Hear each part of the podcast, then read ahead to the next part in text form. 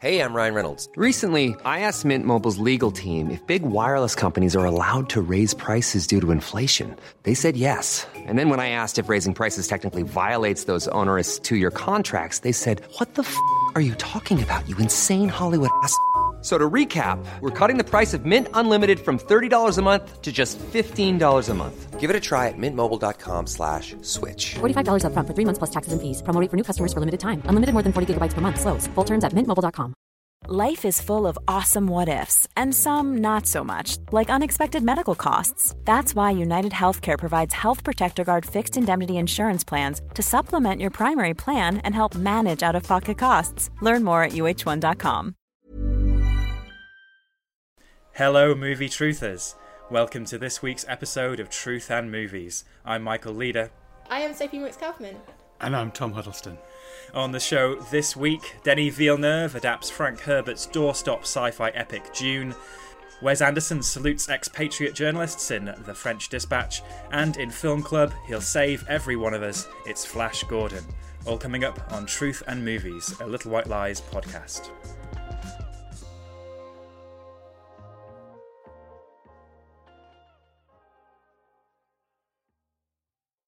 Yes, welcome back, listeners. I'm very excited this week to have two guests who haven't actually been on since this relaunch. Sophie Monks-Kaufman, you're a familiar name and voice for some long-term listeners, but since we've revamped the podcast, this is your first time on. So, Sophie, how are you doing? And would you mind reintroducing yourself to the lovely listeners?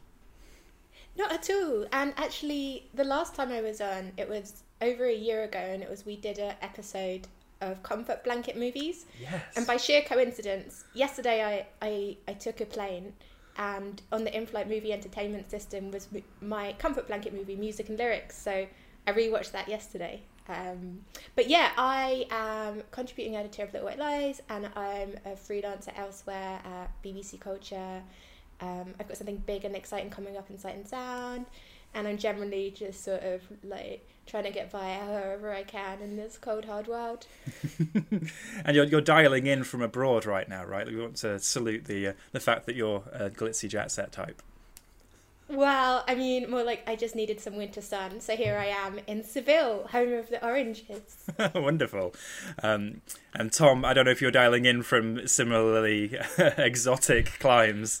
I am dialing in from sunny Stoke Newington, where the temperature is in the hot single figures. Well, Tom, it's such a pleasure to have you on the podcast. I've been reading your work for years. Of course, you've been a friend of Little White Lies all the way through. You've also written a piece for the most recent issue of the magazine about Dune and the legacy of Dune, the franchise. But Tom, who are you? Would you mind introducing yourself to everyone? Well, I am at the moment primarily an author of kids' books, so my Flood World trilogy of kind of post-climate change eco-dystopian adventure stories, Flood World, Dust Road and the new one Stormtide, they're all out now. But I'm also a freelance film journalist. I was on staff at Time Out for a very long time, and now I write bits and pieces for the likes of Little White Lies and occasionally the BFI website, and the odd other publication in between writing books. Absolutely wonderful. We're all introduced. We've got two big new releases this week. Well, very different films, but both new releases from great filmmakers of some renown. We should kick off then with the bigger of the two, the bulkier of the two at least, Dune.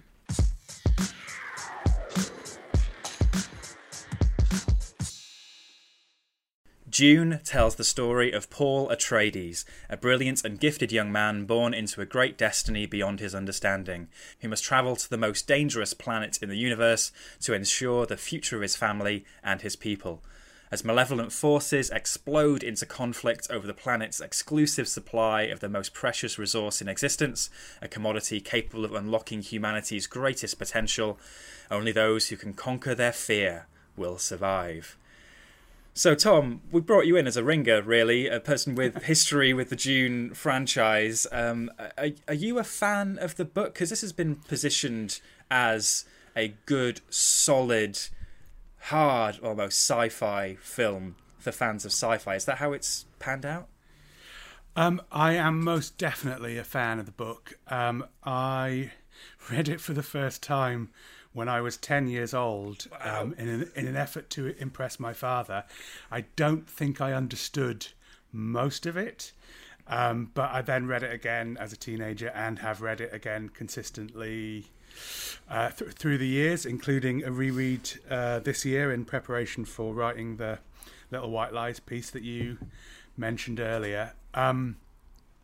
So yes, the Denis Villeneuve film has very much been reviewed repeatedly as this is a version of Dune that the fans will love, I guess, to set it apart from the David Lynch version, which people assume that the fans won't love. I personally go the other way. I grew up with the David Lynch version, and I'm very fond of it for all of its many and glaring flaws. Whereas the Denis Villeneuve version, while it has a lot of wonderful things, I did find to be not an imperfect adaptation of a book that I love. I mean, obviously, I'm bringing a huge amount of baggage to the film, and I have a huge number of expectations of what I'm going to see, which will probably, I think a second and third viewing will probably improve things for me. But, there's a lot in the book that I missed in the film. I think he does a disservice to a lot of the supporting characters, with the result that certain major plot threads, such as there's a major betrayal about halfway through the film, which doesn't really work because the character in question isn't fully developed. So, yeah, it's visually stunning. It's gorgeous. There are passages in the film which are completely breathtaking on a scale that we haven't seen for a very, very long time. But as an adaptation of the book, I personally found it a little underwhelming. But as I say, I think repeat viewings will probably improve that. It's that double-edged sword, isn't it, of when you say that you're doing an adaptation for fans of a book, particularly a book of such size and length and legacy, where then you may have fans then going in expecting a by-the-letter adaptation, which, of course, is impossible. Yes. I don't want to be that person. I don't want to be the guy who goes, oh, but they didn't include this person and they didn't do that. I'm trying to come to it purely from a standpoint of cutting this aspect of the book then had a knock-on effect and left the overall story weakened. But, again, I can't really go into too much detail because I don't want to spoil things for people who haven't seen it yet. So that, again, is tricky. I should also say that I'm not a huge fan of Denis Villeneuve. I find his films a little ponderous and a little self-important and humourless. And as a result, going into Dune, I was a little concerned that it was going to be another Denis Villeneuve film, and it was.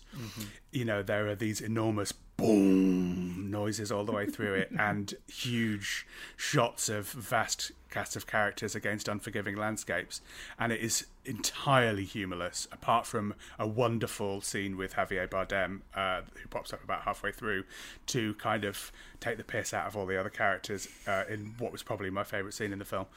But overall, yes, it's very po-faced and just a little, for want of a better word, dry. Mm-hmm. But this is fully my prejudice, not ever really going in and reading the actual Dune novel. Is the Dune novel full of humour that's being lost here, or I always got the impression that was one that was very full of import as a text. It is, but no, there is definitely humour, and I think one of the lovely things about the David Lynch version, which I'm not going to talk about extensively because everyone knows what they think about it. But one of the great things that he did was to cast really unique and interesting character actors in the kind of supporting roles. So you have people like Patrick Stewart and Dean Stockwell and Brad Dourif and Freddie Jones, who all bring a certain humour and a certain lightness to their roles, which isn't there in the Villeneuve version, but which is there in the book. To be fair, the character that Josh Brolin plays, Gurney Halleck, is a genuinely likable and amusing character in the book, as well as being a killer. Mm-hmm. He's also a lot of fun, and that fun was definitely missing in Josh Brolin stomping around and glowering at everyone. It is still very much a Denis Villeneuve film, but quite a seat-rattling one at that. Yes. I think after this being probably the first major high-budget, large format blockbuster that I'd seen at the cinema since they reopened, since we started going back to screenings this year, I found that very impressive compared to films that we've talked about on this podcast, like Space Jam 2 and Free Guy, which feel like very much low-hanging fruit and lowest common denominator creativity. To have a film like this, where they really do invest in the production design, set design, the spaceship design. I would very happily watch the strangely shaped spaceships going into orbit sequences for hours on end. Me too. Sophie, what's your point of view on Dune? Are you part of the hardcore or more of a skeptic? So I represent the opposite side of the spectrum to Tom, as I'm totally ignorant of everything Dune related. And this is the sort of film that's had a very long and excitable build-up, and I have been watching on the sidelines skeptically, not remotely invested. So I would say that it took me about an hour to realise I enjoyed it, because I think the first hour it almost feels like it's just racing to get all this set up in place, because it's like, these guys are from this planet, these guys are from another planet, these forces are at play. Here's some Baba. What are they called? The Charlotte Ramplings. What are the Baba? Bene Gesserit. There we go. Not Baba. But the Charlotte Ramplings is just as good. The Charlotte Rampling. So, as Tom says, because it's not, there's no real sort of sense of humour. It just feels like okay. But then at a certain point, once the film opens up and you know who everyone is and you know what everyone wants, and you know that Stellan Skarsgård is like a malevolent, like oleaginous beast thing, you're like, okay, let's go. So once they were out in the desert, zipping around in those little funny insect-like spaceships, I really did enjoy it, and on the level again of like pure spectacle. And in a world where I think blockbuster filmmaking is very much dominated by the MCU and green screen theatrics, just the real worldness of it. But that was gorgeous to watch. But I very much could have done without the portentous Hans Zimmer score underlining every moment with extra doom. Yeah, as I just said, maybe it is that this is returning to big scale cinema for me. But in the past, Hans Zimmer, Denis Villeneuve couldn't be further away from what I would enjoy. But this one, there was just something about it. I think it's the full commitment to something that could be seen as quite pompous, perhaps, and humourless, as you say, Tom, but really dedicating itself to some of the more outlandish concepts and characters of Dune, like all the way down to, is it the Sandworm Walk? Is that what it's called? Yeah. The sandworms are absolutely brilliant. But the fact that they're sensational. In order not to rumble the sandworms deep underneath, you've got to walk in a way that's completely arrhythmic. But it just looks very, very silly. Also, other concepts like these personal shields the characters wear, which can block fast stabs from a blade but can't block slow ones, which is a beautiful profound kind of way of looking at fight, combat on the page. But when you're trying to then cover up all your characters in these little force fields, it can be a hard bit of concept art to sell on screen, but they really do commit to all these things. And maybe it is that that sense that it really also wants to take you on this journey. It's not trying to undermine everything with an easy joke or gag as the Marvel Cinematic Universe sometimes does, and it's not like something like Free Guy or Space Jam having to remind you every 5 minutes of another franchise or IP that they have in the catalog to keep you on side. It's something that felt, even though Tom, you said that this is a long legacy of adaptation of Dune, it feels original in a way to see something so untethered to other franchises. Yeah, I was just going to say, you're absolutely right, Michael, that the lack of quips is actually great. And I do think there is humour that comes through just through that absolute earnestness, just because there is so much creativity, like creativity to the point of ridiculousness in certain aspects of certain characterisations, and playing it straight is almost the best way to let that come through. Mm-hmm. Yes, I suppose I don't want it to seem like I would have loved a snappy repartee, kill someone and make a funny remark kind of humour in this film. I think that would have been horrible and completely inappropriate. What I mean by humour is just a natural humour and warmth in the characters, mm-hmm. Which I think is lacking. It's there a little in Jason Momoa's character, Duncan Idaho, and as I said, it's there a little in Javier Bardem, though he's barely on screen. But overall, it's just a very cold film in a lot of ways, ironically. But yes, you need the seriousness, and you do need a certain portentousness because the film is literally about portents. Mm-hmm. And I did love the otherworldliness and the outlandishness of the costuming and a lot of the set design. There's that wonderful scene when the Reverend Mother visits the Atreides family on Caladan before they leave for Dune, and everyone's in these completely bonkers, sort of almost Hunger Games-y, almost Fifth Element-y, ridiculous, batshit Jean-Paul Gaultier mental costumes, and that stuff like that I loved because it made it feel genuinely otherworldly. I mean, I'm comparing it to things like The Fifth Element and The Hunger Games, but it had its own tone and its own strangeness, and all of that stuff was wonderful, and that's completely Villeneuve. None of that mm-hmm. is on the page. So he did bring a lot of wonderful imagination to it. This makes me want to ask about the cast a little bit, because this has got one of those casts where the entire top strap of the quad poster is Oscar nominee, Oscar winner, somebody you're deeply in love with from other films.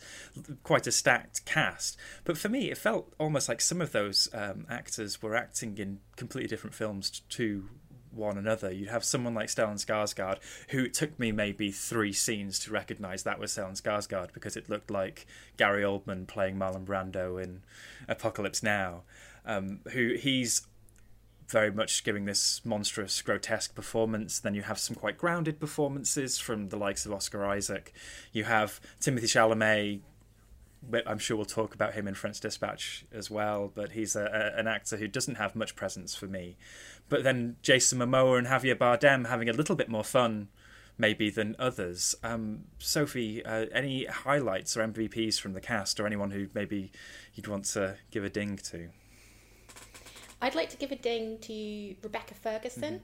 Mm-hmm. So she plays the mother of Paul Atreides, and it's a sort of, she's like, she doesn't have that many lines, but somehow everything she says, that there's something to it. There's an extra resonance to it, and I think she does have a great screen presence. And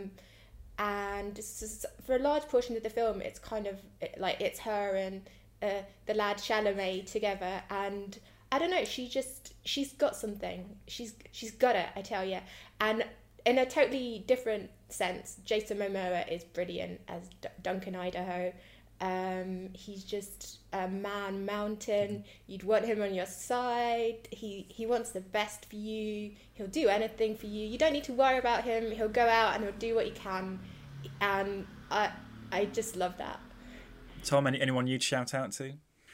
Definitely Rebecca Ferguson. I completely agree with Sophie on that one. She's wonderful. She's so restrained and kind of graceful and yet threatening. She's terrific. I thought Timothée Chalamet was actually pretty decent casting here. Paul is supposed to be out of his depth. He's supposed to be young.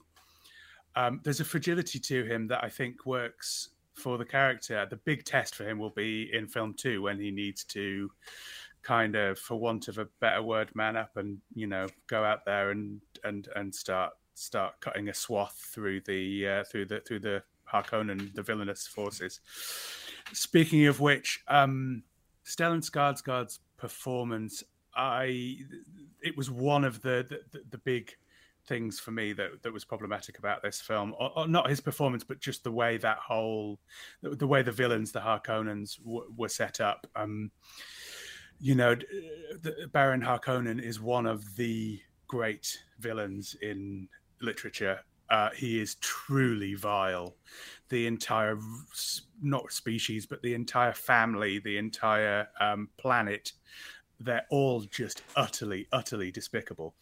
And one of the great things in the Lynch version is how truly repulsive he makes the Harkonnens. I mean, it's hard to watch. I saw that film much too young, and they haunted my nightmares for years afterwards. Whereas in the Villeneuve version, he's basically bald, and that's about it. He's bald, and he sort of slurs a bit. I don't know. I wanted more villainy.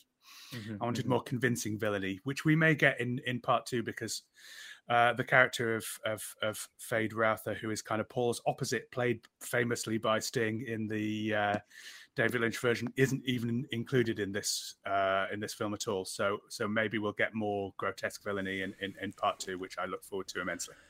Yes, thank you for bringing up the fact that there is a part 2 coming, because all the marketing of this film, the posters, says this is called Dune.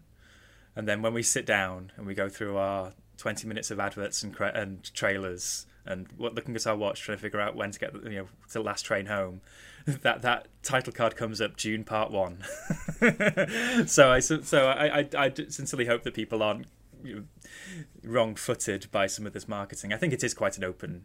It's not a secret at all. It's quite well known that this is just the first part of the story. But you do wonder. There's a certain part in the second half where it's all flashes forward or predictions or prophecies, and you're wondering, we're not going to get to that for another 3 or 4 years, surely. Well, we're not going to get to that just yet. But let's move on to scores for Dune. Tom, I'll come to you first. This is in anticipation, enjoyment in retrospect. So my anticipation was high because I love the book and because the trailers were pretty gripping, marred slightly by my doubts about Villeneuve. So I'd say 4. And then enjoyment of the film, a strong 3. And then in retrospect, a basic 3. As I said, I think my enjoyment of it will increase on repeat viewings when I can set aside my expectations a little, and I do appreciate that that's my failing, not the failing. Many of us have those stubborn pounds that seem impossible to lose, no matter how good we eat or how hard we work out. My solution is PlushCare. PlushCare is a leading telehealth provider with doctors who are there for you day and night to partner with you in your weight loss journey. They can prescribe FDA-approved weight loss medications like Wegovy and Zepbound for those who qualify. Plus, they accept most insurance plans. To get started, visit plushcare.com/weightloss. That's plushcare.com/weightloss. Cool fact, a crocodile can't stick out its tongue. Also, you can get health insurance for a month or just under a year in some states. UnitedHealthcare short-term insurance plans, underwritten by Golden Rule Insurance Company, offer flexible, budget-friendly coverage for you. Learn more at uh1.com. Quality sleep is essential. That's why the Sleep Number Smart Bed is designed for your ever-evolving sleep needs. Need a bed that's firmer or softer on either side? Helps you sleep at a comfortable temperature? Sleep Number Smart Beds let you individualize your comfort, so you sleep better together. J.D. Power ranks Sleep Number number one in customer satisfaction with mattresses purchased in-store. And now, save 50% on the Sleep Number Limited Edition smart bed for a limited time. For J.D. Power 2023 award information, visit jdpower.com/awards. Only at a Sleep Number store or sleepnumber.com. Sophie, what's your scores for this, and will you be back for part two? I will. I want to see how Paul transforms, and I do think you get, even within the arc of part one, you get an element of him becoming more sure of himself, and I want to see how that transformation continues. I want to see more Javier Bardem, more Zendaya, because she's hardly in it as well. So yeah, I'm in. So anticipation, lukewarm 3. Enjoyment, I wish we could do 0.5, because I think it's actually a 3.5, but I'll be generous and round up and say 4, just because there's so much to it, and maybe not all of it is utilised as much as it could be. Like I know I got a Dune head to explain the book to me, so I now know about the sort of more meticulous plotting that would have given more resonance to certain events that was out. And also I heard about how truly vile Baron Harkonnen is. I think let's go 4 nonetheless, and then in retrospect 3, but like a decent 3. Mm-hmm. Well, as I said, I run hot and cold on Denis Villeneuve, so probably a 3 in anticipation for me. But I was very much blown away by this. There's that famous hi-fi advert from the late 80s, early 90s, where it's the guy in the armchair just being blown away by the force of what's coming out of his hi-fi system. And that was very much me watching that film. And I was very impressed. I don't think I understood half of it in terms of the lore that was on screen, but maybe on a second viewing, I'll be more invested. So probably I'd say 3-4-4 for me. But listeners, that's Dune for you. Let us know what you make of it at the usual channels at LW Lies on Twitter, or truthandmovies@tcolondon.com via email. Up next, another big release, The French Dispatch.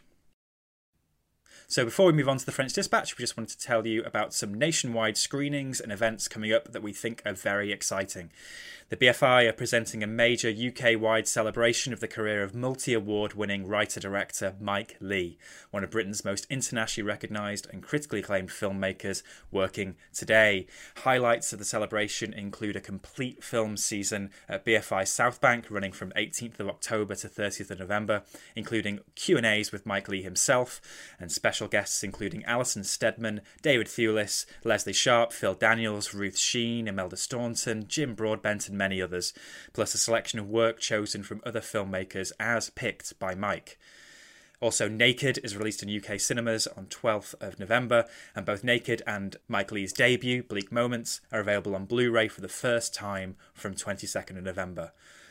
Also, there'll be a curated Mike Leigh collection available to UK-wide audiences on BFI Player, and it gives me great pleasure to say that Home Manchester, although I'm a Salfordian, as is Mike Leigh, will also run a Mike Leigh season from 7th of November to the 30th of November. Go to bfi.org.uk/Mike-Leigh for full details.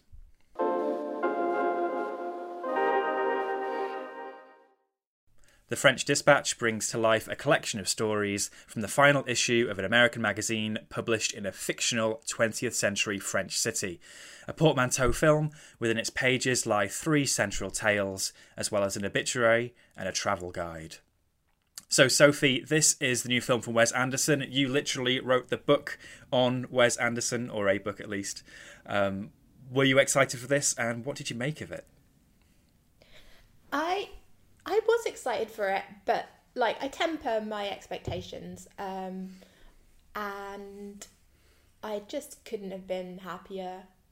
I've seen the film twice now, and I think I could watch it again and again and again and again, because in a totally different way to Dune, the level of world building is just astonishing. Like, for every tiny gag, for every character that's only on screen once, there's been so much TLC applied to making them just so. And this, more than any other Wes Anderson film, and obviously he already has this reputation as someone who has his particular style and particular way of doing things, but this, more than any other Wes Anderson film to date, is just dizzying. And it's just a pleasure to be in that world, I found. And, you know, I think that, like, this isn't going to convert anyone who doesn't like him, because it's you know, it's like Wes times Wes times Wes, you know, he's not doing anything that is like appealing to the other side. But it's just beautiful how much he cares and how much he invests in creating his own visions.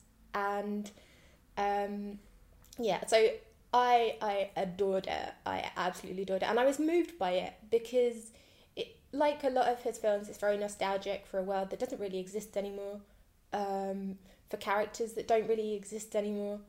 And especially the final section with Roebuck Wright, which this character is sort of a James Baldwin-esque character, like a gay black journalist. There's so much mournfulness, so much melancholy, so much like just a worldliness in the most bittersweet of ways. And yet it's also punctuated by like hilarious little gags. Like, so his section, Roebuck Wright, which is the final section, it's like he's telling this incredible story, and it's in the form of a TV interview with Liev Schreiber, and then he goes, and now a message from our sponsor, Tide toothpaste, or whatever. And it's just like, Wes is so attentive to not just the characters and the stories, but, you know, worlds within worlds, the furniture. So it's not just his story, the story of the journalist that he's attending to, he's tending to, you know, the infrastructure around it in the form of that TV show and like all the little quirks of that world. And he's just such a, you know, he's such a student of so many different art forms that he then melds in to the overall whole. Like, there's a comic strip that's in there, there's so many like just pieces within pieces, and each is rendered just so lovingly and also with so much humour. So I don't know if you're getting a sense that I really loved it. Yeah, I, as you say, it's Wes times Wes times Wes, although he is still trying some new things in here. This is a sequence that is 2D animation, almost to the style of the Tintin cartoons, which was quite delightful, considering he's done stop motion animation in the past. But to see him actually do a cartoon, I'd love to see him maybe do that over a longer form at some point. But Sophie, this film, because of the huge cast and the wealth of characters, of course there are these three main stories, but lots of bits in between. Also, there's been quite a lot of talk about the fact that it's inspired by some of the great periodicals of the 20th century, like The New Yorker in the mid-century, and the writers and the editors that worked there.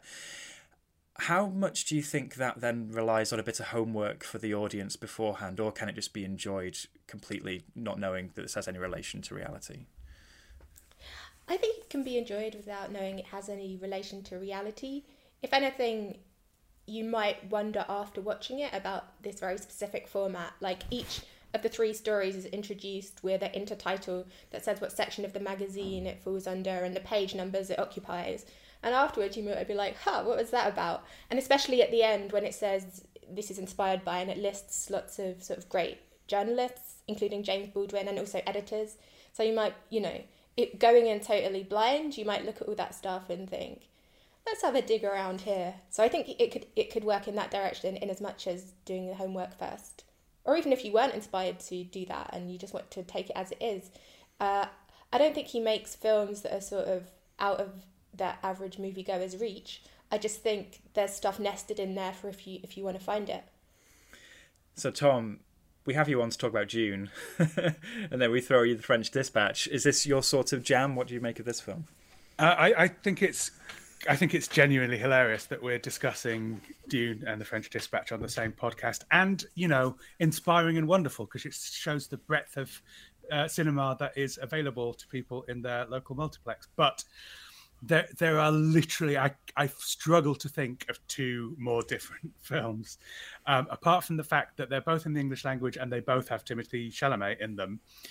Dune is this grandiose, pompous, ponderous, intergalactic, glacial epic, and The French Dispatch is this spry, fast, cheeky, silly, lovely, heartwarming, humorous, witty, just wonderful piece of filmmaking. I've always loved Wes Anderson from the time I saw Rushmore in the cinema, probably early 20s, I would think, or mid 20s. And that will always remain the Wes that I loved the best. But this was certainly coming close. Off the back of the trailers, there was a little part of me that was thinking, is this going to be the one that pushes me over the edge? Is this going to be the Wes film that that's just too precious and just too intricate and just too, just too Wes-y, and push me over the edge into being mildly annoyed, which The Life Aquatic had come close to doing that, though there are still wonderful things in that film. And The French Dispatch just bowled me over. I absolutely adored it. I agree with everything that Sophie said. The intricacy, just the sheer level of detail is absolutely jaw-dropping. It's the constant shifting of styles and tones is something that he hasn't really done before. There are hints of it in all of his films, or certainly in the last few, particularly Grand Budapest, where it switches to stop motion animation for that wonderful skiing sequence. Mm-hmm. But he's pushing it so much further in this film. And, there's a sequence which I won't spoil where it cuts to essentially a stage play being mounted roughly halfway through the film. And it suddenly goes from really over the top, intricate cinema to completely basic Dogville style, a bunch of people sitting in a room with a few props. And because it's one of the most emotional moments in the film story-wise, it really hits home, and it really it just has an impact that it wouldn't have had if he'd continued if he told that part of the story in the same way that he tells the rest of the story, in that busy style. He just has to cut to something completely basic and completely straightforward and declarative and say, this is what happened. And there is a slight irony to it, but it's beautiful and it's really moving. Yeah, as Sophie said, can you tell how much I loved it? I really did. I was just lost in that world for however long it was, and I found it just remarkable. And also, just to add, that moment that Tom refers to, the stage play, temporally, it's hilarious because it's like a flash forward to a play that was made of something that's happened in the past. The playing around with time is also, I think, unique for his films, and close to unique for cinema in general. That I can remember very few films with this level of kind of overwhelm in terms of style, time hopping, narrative tricks. The only one that kind of came to mind was Natural Born Killers, which is a film that I loathe utterly, for almost exactly the same reasons that I love The French Dispatch. It's a weird film to compare it to, but it's the only thing that I could think of in terms of that just restlessness and just use of different styles and looks and tones. And he loves a newspaper headline thrown in the mix to frame. That's the thing about, to draw a line between your favourite Tom Rushmore and this, he just loves frames within frames. In Rushmore, it's velvet curtains opening on each month. In The French Dispatch, it's so many different, from the intertitles that announce each section to the little nested alternate forms that stop motion animation and the theatre play. And he just loves to sort of slice and dice and zoom in on and extract, and but it all works, it all flows, none of it is gratuitous. It's all designed to bring out some element of the story or the world. And so, Sophie, do you think that he can still go down this path? It feels like these films have, if you can quite crudely cut his career in two halves, maybe from Bottle Rocket to Darjeeling Limited, and then what's come later, where it is this quite dizzying, immaculately constructed films with different time periods with these different mediums of filmmaking in there. Now also these smaller stories within stories. Can he go any further now? It feels like this one almost feels like the ultimate expression of that. Well, you say that, but people said that about the Grand Budapest Hotel, and then he made this. So I, for one, am like fascinated to see how he can up the ante even more. I wouldn't doubt him, just because, he's much into the beat of his own drum, and it's a beautiful, immaculate, dizzying, and very cheeky little drum, actually. Tom, it is funny, as you say. It is hilarious because these films are such polar opposites, maybe tonally, but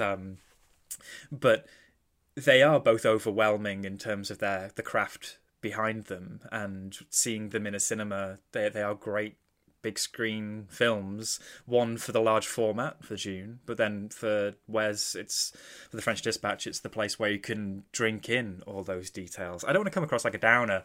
This feels like. Maybe this is the point where I'm going to be tapping out a little bit from Wes Anderson. I don't know why. Maybe I wasn't in the right frame of mind. I'm happy to put my hands in, go and rewatch it again. But after speaking very recently about Todd Haynes' documentary The Velvet Underground, and saying how that was... he's a filmmaker who does his research, loves his time periods, and translated that into a documentary format that is a prism through which we can enjoy all of his obsessions and interests and research. I'd love Wes Anderson to... maybe try something similar. I came away from this thinking, oh, I kind of wish I'd seen a documentary or read a really good book about expatriate journalists in mid-20th century Europe, rather than enjoying this film for what it was, maybe. But again, I'll go and rewatch it again and see how I feel. But we should put some scores on this and final comments. Sophie, I'll come to you first. So for final comments, just to quickly mention the cast. Mm-hmm. I mean, it's all Wes's regulars, with a few bonus ones. So we've got Tilda Swinton, Frances McDormand, Timothée Chalamet for the first time. Then you've got Saoirse Ronan in a blink and you'll miss it role, and it's just it's like a lot of his regulars. And this film more so than any previous one, it's less that they're performing a character, and more it's a kind of like emotional impressionism that they're very comfortable with and that I find very enjoyable. And I think you really get a sense that everyone's on message. Everyone knows what film they're in. They know how to pitch things. Like there's a very Henry Winkler and Bob Balaban. They play a couple of brothers who barely have a word to say, but they're hilarious. Just something about the way they're styled, their reactions, that they know what film they're in and they play it really well. And I think that is a pleasure about watching a Wes Anderson film, is that sense that he's someone who knows how to captain a crew and create a cohesive vision where everyone's in the same film.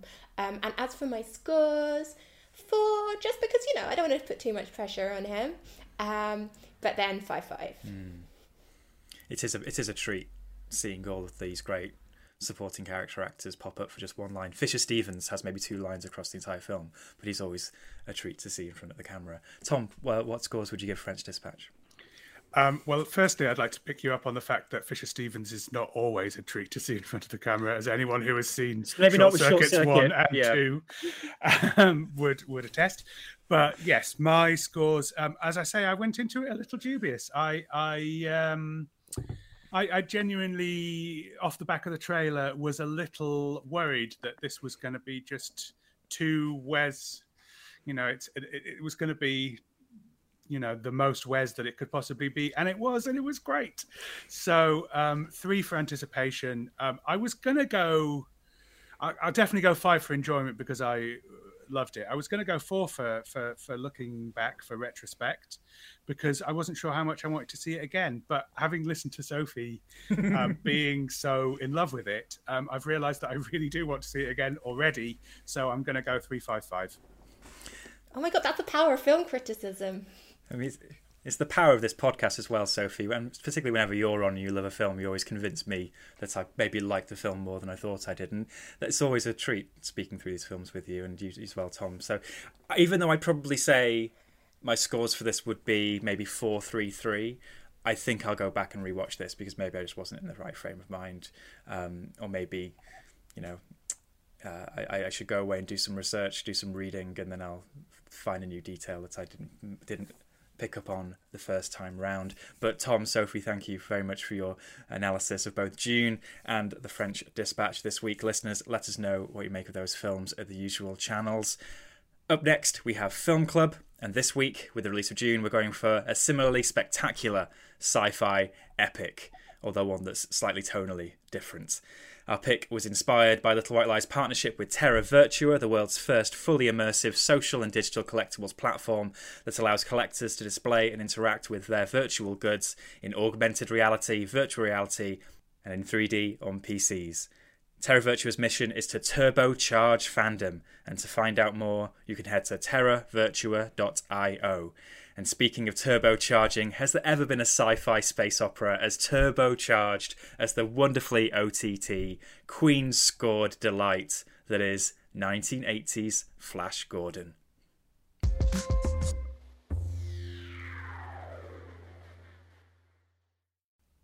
In this cult classic, complemented by a soundtrack from Queen, an American football player and his friends travel to the planet Mongo and find themselves fighting the tyrant Ming the Merciless in a battle for Earth's future. So, Tom, we were talking about sci-fi films that take themselves seriously and take the literature seriously and try to come off as not as ridiculous on screen. This is how would we even start with Flash Gordon? The thing that I wonder, and I think I actually maybe this comes up in my brain roughly once a year, whether or not I'm engaging with the film or not. It's just I just suddenly think, who the hell made it? Who paid for it? What did they think they were getting? Who did they think it was for? I mean, you know, it's post Star Wars, came out the same year as The Empire Strikes Back, so there's obviously an element of it which is aiming for that market, but it's just bonkers. You know, did they think that kids who enjoyed Star Wars, which, you know, for all its, you know, cowboy silliness is essentially a serious film, would thrill to the adventures of a sort of 60s muscle mag jock football player in a world of purple campy weirdness? I mean, it genuinely beggars belief that anyone thought this was going to make money, and yeah, as far as I know, it did. I think it was reasonably successful. You know, it was successful enough to spawn a porn spin-off, so arguably the most famous porn spin-off in porn spin-off history. So, you know, it must have done something, but, you know, it feels like such a throwback.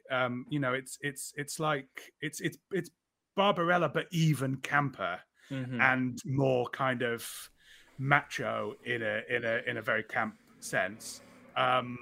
It's just a berserk film, and I don't know why it exists, but I'm kind of glad that it does. It's a really interesting one, and maybe it's a way of unlocking certain eras of film history. So you mentioned Barbarella, so this is from the same producer, Dino De Laurentiis, as that film. He also made Diabolic, another sort of pulpy comic book movie, but they were both from the 1960s and chimed with a sort of pop art camp sensibility of the time.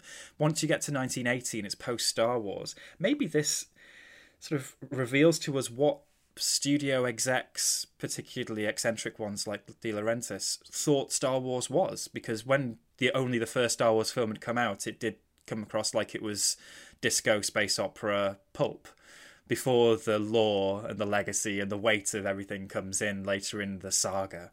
And now we see Star Wars as this untouchable behemoth. But back then, maybe it was just something that you'd get someone with floppy blonde hair to lead a film with colourful characters and creatures. But then the tone, Lorenzo Semple Jr., who in the 1970s wrote some great conspiracy thrillers like 3 Days of the Condor and The Parallax View, also developed the Batman TV series in the 60s.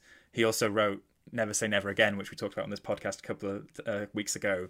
So he's this writer who could do serious, could do campy, and was forced to do campy, and later on says he regrets that script, the direction it went in. There's no real story, there's no real character, and it just sort of undermines the whole thing. It's an adaptation from the pulp comic strip and the adventure serials from earlier in the 20th century, but they apply to it this camp sensibility that I think means that it's I wouldn't say it's aged well, but it's lasted well. Maybe that's the Queen factor, where off the back of this you get the Flash hit single, which has many lines from the film dispersed within it. And maybe I'd hazard, this is one of those rare cases where I'd probably say the Queen soundtrack album is 35 minutes long and the film is just under 2 hours. And since the Queen album has quite a lot of dialogue in it, you can probably get a good hit of the film by just listening to that rather than sitting down and watching the film. But it is a fascinating one. And as you say, it's campy, but I don't really think there's much fun to be had in the majority of the performances, apart from one great exception, which is Brian Blessed, who is a treat to behold every time he's on, every time he's on screen. He's just open-mouthed, how would you describe that laugh, that bellowing laugh he has in every scene? I would say that, along with the Queen soundtrack, Brian Blessed's performance is another reason why the film has lasted as well. I mean, it is a truly iconic performance. He still wheels it out. He did the whole Gordon's Alive thing on Have I Got News for You. I mean, it's a little while ago now because it's before the current administration, but it's not that long ago, certainly. And yes, his performance is the most remarkable thing about the film, though I would also put a little word in for Timothy Dalton, who is just, I don't know, he's just immensely silly. There's a bit where he runs into a room, shouts, "You bloody bastards," and shoots everyone for no apparent reason. It's all very odd. And the fact that lines like that are in the film, that that people get called bastards in a film which is kind of, there's none of that in Star Wars, and most certainly. Yeah, I just wonder. I feel like there was someone behind the scenes who knew what they were doing and were having a really, really good time, but no one else really, really got it. A film that I'm put in mind of is, and this is another slightly tangential point, but A Nightmare on Elm Street 2: Freddy's Revenge, which is an immensely campy and wonderfully silly film with deep homoerotic overtones. And the writer of the film was gay, and he put all of that stuff in intentionally, but the director and all of the cast didn't really know what they were doing. And I wonder if something similar is going on in Flash Gordon, or if there is someone, maybe it's Lorenzo Semple Jr., who knew exactly what they were making, but everyone else was just kind of doing what they were told or what the script said. I don't know. I just can't imagine that more than one person sat down around a table and said, "Let's make this," and then they went out and made it. It's part of that curious phase of filmmaking history where you had such a strong studio system in the UK, where most of Hollywood was being shot, just outside of London, most of their big films. So in the off-season, those studios could be used for weird European projects like this. And then you'd end up with, there are some crazy British actors in this, and weird like blink and you'll miss it appearances too. So Robbie Coltrane, I think, is in the very first scene. He's loading up the plane when Flash is getting on that small single engine plane at the beginning. So some weird things like that. But as you say, I don't think anyone sat down and wrote this out of in one sitting. And it just means that it's a very fun one to dig into the trivia, dig into the story behind it. The one on this rewatch that I missed, because I guess watching it on telly all over the years, you wouldn't necessarily pick this up. Sam Jones, who plays Flash Gordon, had already left the production before they did all the ADR and audio pickups afterwards. So he's been almost entirely dubbed by a different actor. And for decades, they didn't know who that was. And they finally found out in the last that like in the last 5-6 years who that was and tracked him down.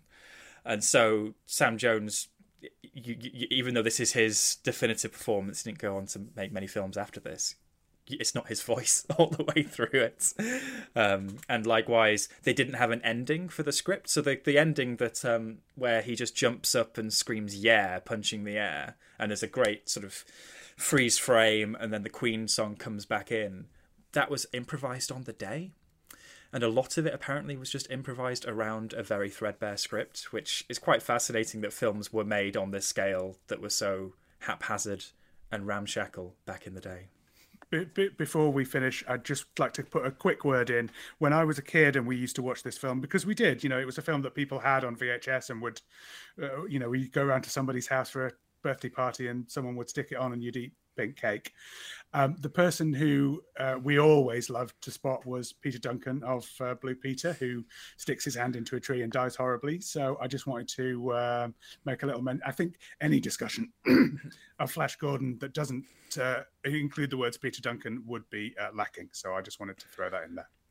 And what a perfect way to wrap up the chat around Flash Gordon. Listeners, I'm sure you have all sorts of opinions on Flash Gordon from watches and rewatches over the years. Please let us know what you make of it at the usual channels, at LW Lies on Twitter, truthandmovies@tcolondon.com via email. Tom, Sophie, thank you so much for joining me. It's been such a pleasure talking through these films with you. Next week, we have Edgar Wright's Last Night in Soho. We have the festival favourite Azor. And since Edgar is so inspired by Giallo films in making Last Night in Soho, we're going back to revisiting one of the original ones, Blood and Black Lace. Listeners, please subscribe wherever you pod. And if your podcast player of choice lets you leave reviews, we'd love you if you left one for us. Thank you for listening, and we'll see you next time.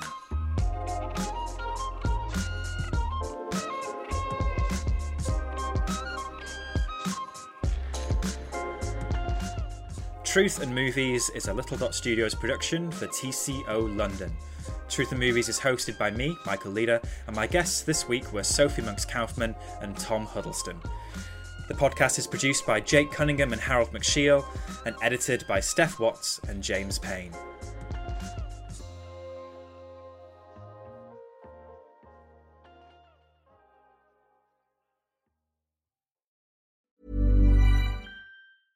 Even when we're on a budget, we still deserve nice things. Quince is a place to scoop up stunning high-end goods for 50 to 80% less than similar brands. They have buttery soft cashmere sweaters starting at $50, luxurious Italian leather bags, and so much more. Plus, Quince only works with factories that use safe, ethical, and responsible manufacturing. Get the high-end goods you'll love without the high price tag with Quince. Go to quince.com/style for free shipping and 365-day returns.